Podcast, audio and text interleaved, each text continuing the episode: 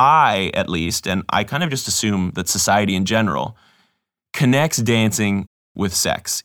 Anytime there's dancing, there's sort of just like a question in the air of like, is this supposed to be sexual?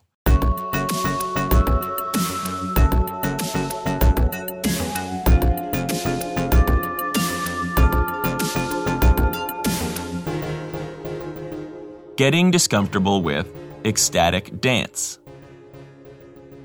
Another adventure that I had while I was in Bali was that I went to an ecstatic dance class. I actually went with my friend Katie, who I interviewed in episode 30, Getting Discomfortable with Sobriety. Katie, as I said in that interview, is game for anything and she loves to dance. So when I told her about ecstatic dance, which had been recommended to me by my friend Fief, who was like, AJ, if you're in Bali, you have to do this. It's, it's the most AJ thing to try. So I told Katie about it. She was like, I'm in 100%. We hopped on our scooters and we drove for an hour from Canggu to Ubud. And this particular ecstatic dance class took place at a movie theater. It's sort of a community run movie theater. And in the night, they set up all these lounge chairs and show free movies. But in the day, they clear out the chairs and it's basically an old auditorium. And we arrived, and it was the most hippie crowd you could imagine. Everybody had dreadlocks and flowy clothing, and they were all super friendly and welcoming. And you kind of go into this room. Some people are stretching, some people are already kind of moving their body in unique ways. And the teacher basically said at the start normally I don't say anything. Normally I just turn on music and we dance. But today I have something I want you to practice. What the teacher suggested that we try during the class was to clench one fist extremely tightly and to not open it until the fist itself wanted to open. Sounds kind of kooky, but what her point was was to be listening to what feels like the desire of your body as opposed to being in your head. And it really seemed like that was what ecstatic dance was all about. It wasn't about dancing from a conscious place. Do I look cool? What move should I do? What are people thinking of me? The whole purpose was to just follow the kind of unconscious impulses of your body in relation to music and in relation to other people and just let it do whatever it wanted. Just let it do its thing to get out of your head entirely. So closing your fist and just sort of waiting for it to want to open, which she said should take like 10 to 15 minutes, was a way to get out of your head and just kind of listen to your body, quote unquote. I clenched my fist and I kept it clenched for a long time while I began dancing. But I have to admit that my hand never really told me that it wanted to open. I just eventually got kind of tired of having this tightly clenched, sweaty hand. So I very gently allowed it to slowly, slowly blossom. So I'm not sure that it completely connected me to my body in the way that was intended. But it was a good metaphor, at least, to help me understand what I was getting into in terms of the actual ecstatic dancing.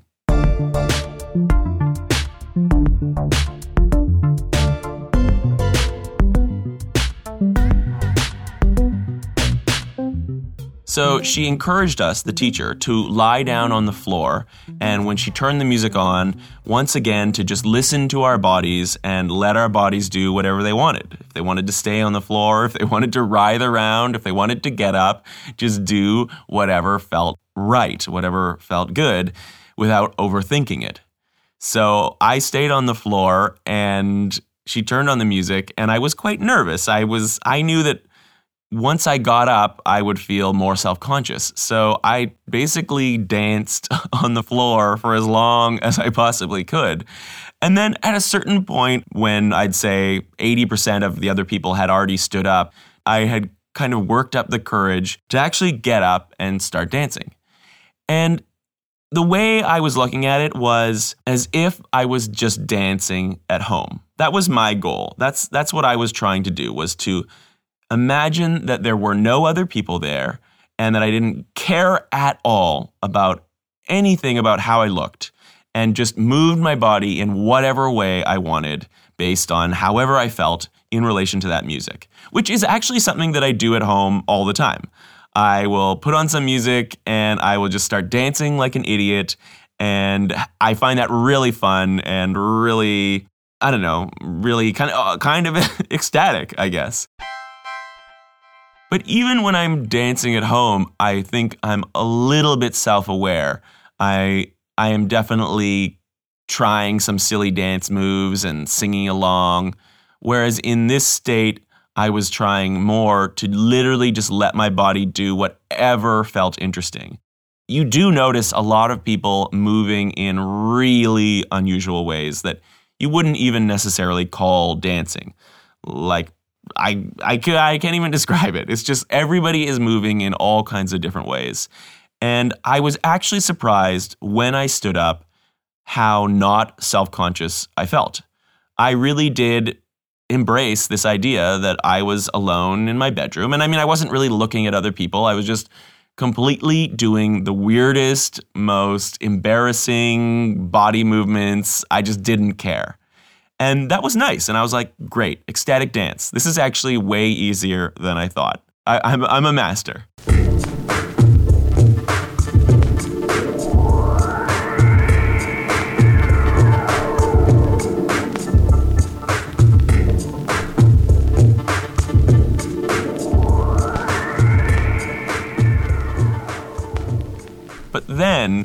The teacher was like, Great, everyone's moving in their own way. This is awesome. You're really connecting with the music. But now we need to connect with the other people in the room. This is where ecstatic dance gets scary. It's not just about dancing all on your own in a bedroom. You could do that all on your own in a bedroom. It's about connecting with other people. So the teacher was encouraging us to try to connect with people, to try to connect our raw body impulses with their raw body impulses and just see what happens. And she said, if you don't want to dance with someone, you just put your hands together in a kind of prayer symbol, and that's a way of saying thanks, but no thanks. And if you do want to dance with someone, when you're done, you can also put your hands together in a I'm done now or thank you kind of pose. So she encouraged us. In fact, she was like, now do it, dance with someone. So I immediately turned and there was this guy. And then I was like, oh no, like, am I supposed to dance with other guys or other girls or does it matter? I was like, of course, it doesn't matter. I'm sure you're supposed to just dance with everyone. But it definitely piqued my Am I in a safe gay space radar the second I turned and there was a guy for me to dance with? And I wondered, do the guys care? Do they want to dance with me? Do they want to dance with the girls? I was definitely suddenly totally up in my head and not just moving my body. But this guy was totally open to dancing with me. And we had a, like a fun, weird sort of just like moving in weird ways in front of each other. And then the teacher was like, okay, turn around, dance with someone else and I turned and there was no one to dance with. So I kind of just like danced on my own. And then in the next turn, I ended up dancing with the teacher herself. And once again, I was all in my head thinking, like, oh, she's pity dancing with me. She can see that, like, nobody wants to dance with me, or, or I'm like, just, you know, it brings up that shamey feeling that there's something wrong with you, that you're either doing something wrong or there's just something inherently off about you or something that you don't get or some key piece of etiquette that you haven't figured out and everybody just knows to stay away from you. You know, like a, a sick cow in a herd, all the other cows just know to stay away. That's kind of how I felt when I started turning and there was no one immediately available to dance with me and nobody was really looking at me. And I was like, why isn't anybody interested in dancing? with me. So the teacher danced with me, and that was nice. But as I said, I felt like it was a pity dance. I'm sure that wasn't true, but these are just the things going through my head as I am attempting to not think and just dance. And honestly, I spent the rest of the hour dancing alone. Like every now and then I would make eye contact with someone, and sometimes someone would brush by me in a friendly way, but I never really had the nerve to fully engage with someone. If I looked at someone, I felt like they would immediately look away. And then sometimes people would look at me and I would immediately look away. And it was just really intimidating and really unnerving trying to dance with these strangers. I just I didn't want to dance with people if they didn't want to dance with me, and maybe they thought, well, he doesn't seem to want to dance with us. So, I don't know. For some reason I just couldn't make that connection happen. However, I noted that very few people were dancing with anyone. Even Katie, my friend, and I didn't really dance with each other. And at the end of the whole session, the teacher actually commented, You know, normally in ecstatic dance, people dance with each other, like a lot more than happened in this session. And she's like, That's fine. Like, that's totally fine.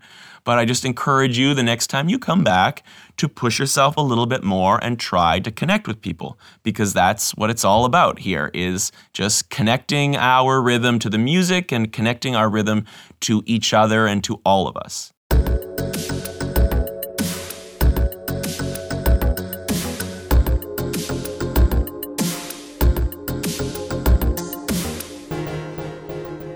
At the very end, we all sat in a circle and we went around and we said our name, and the teacher had us make a sound and a movement that expressed how we felt. And my sound was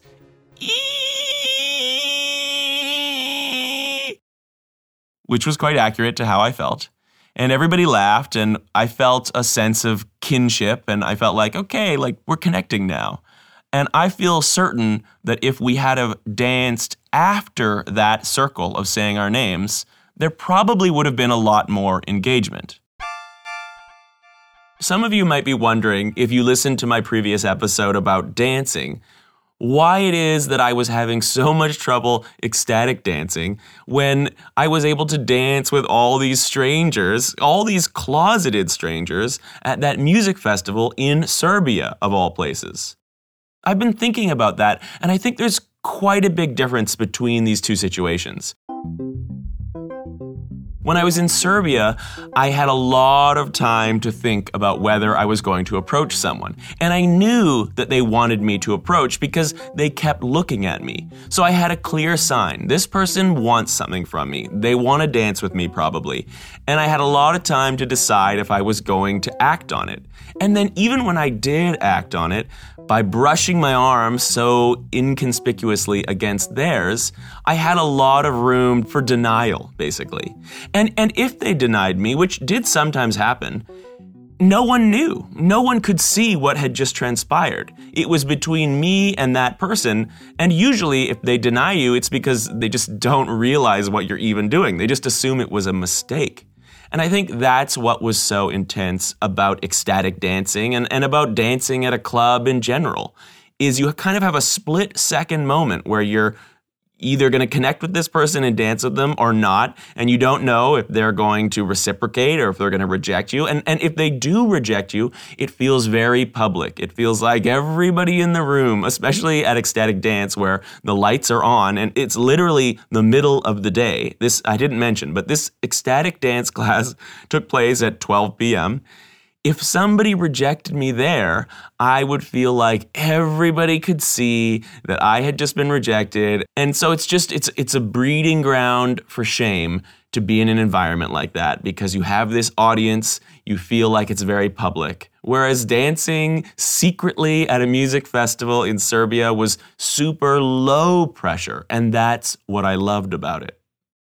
That being said, I respect the challenge of ecstatic dance that is to just walk into a room of strangers with no connection whatsoever and find the connection or make the connection happen or embrace it. And I noticed that some of the people who seemed like veteran dancers were the ones who were really good at connecting with people. And I'm sure that if I continued to ecstatic dance, I would figure it out. And I hope that I get the chance to ecstatic dance again but I don't live in Bali. I'm not there anymore. So I'll have to find other venues to explore it. I will say that recently I went dancing at a at a, like a proper club like dance party and I still found it very difficult to dance with anyone. So, one of my New Year's resolutions for this year, even though I know I have a complicated relationship with New Year's resolutions, you can listen to that in my last episode. But one of my goals for the year is not only to dance with other people, to just dance with strangers, but to extend that beyond just dancing and try to connect with strangers as much as I can. I'm going to be spending 2019 traveling alone to all these different learning experiences retreats, seminars, conferences, training programs. That's sort of my goal for this year and my theme is constant learning. And I am going to need, I'm going to force myself to connect with strangers as quickly as possible, or everywhere I go, I'm going to feel super lonely and alienated. So I feel like dancing and, and ecstatic dance in and of itself is a great little microcosm for the challenge of what does it take to connect with a stranger? How do you do it in a way that is mutual and you're not like forcing it on them or, or sensing the nonverbal cues that say, don't approach? But at the same time, you are putting out cues that say, hey, um, I'm friendly, I'm nice, uh, let's, let's be friends, let's connect, let's talk. I would love to be one of those people who, you know, walks down the street and can just talk to anybody that they pass. Not in the I can't get this weirdo at the bus stop to leave me alone way, just in a very friendly, we're all one community kind of vibe. So, my takeaway from ecstatic dance was that I'm really good at dancing like an idiot in front of people. I am extremely bad at dancing in any fashion with another person even if I know them. It's just, I mean, I, I suspect that part of what makes it so hard is that I, at least, and I kind of just assume that society in general, connects dancing with sex in a way that like dancing is sort of a precursor to sex in people's mind or th- for some reason I've made that association. Like maybe I'm crazy. Maybe I should do an Instagram poll about this. But that's just sort of my brain thinking that anytime there's dancing, there's sort of just like a question in the air of like, is this supposed to be sexual?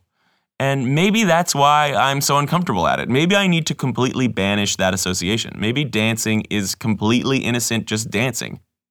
That's probably the case.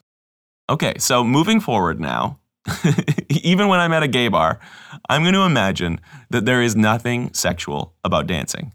And I am going to see if that frees me and makes me more comfortable dancing with other people and makes other people more comfortable dancing with me.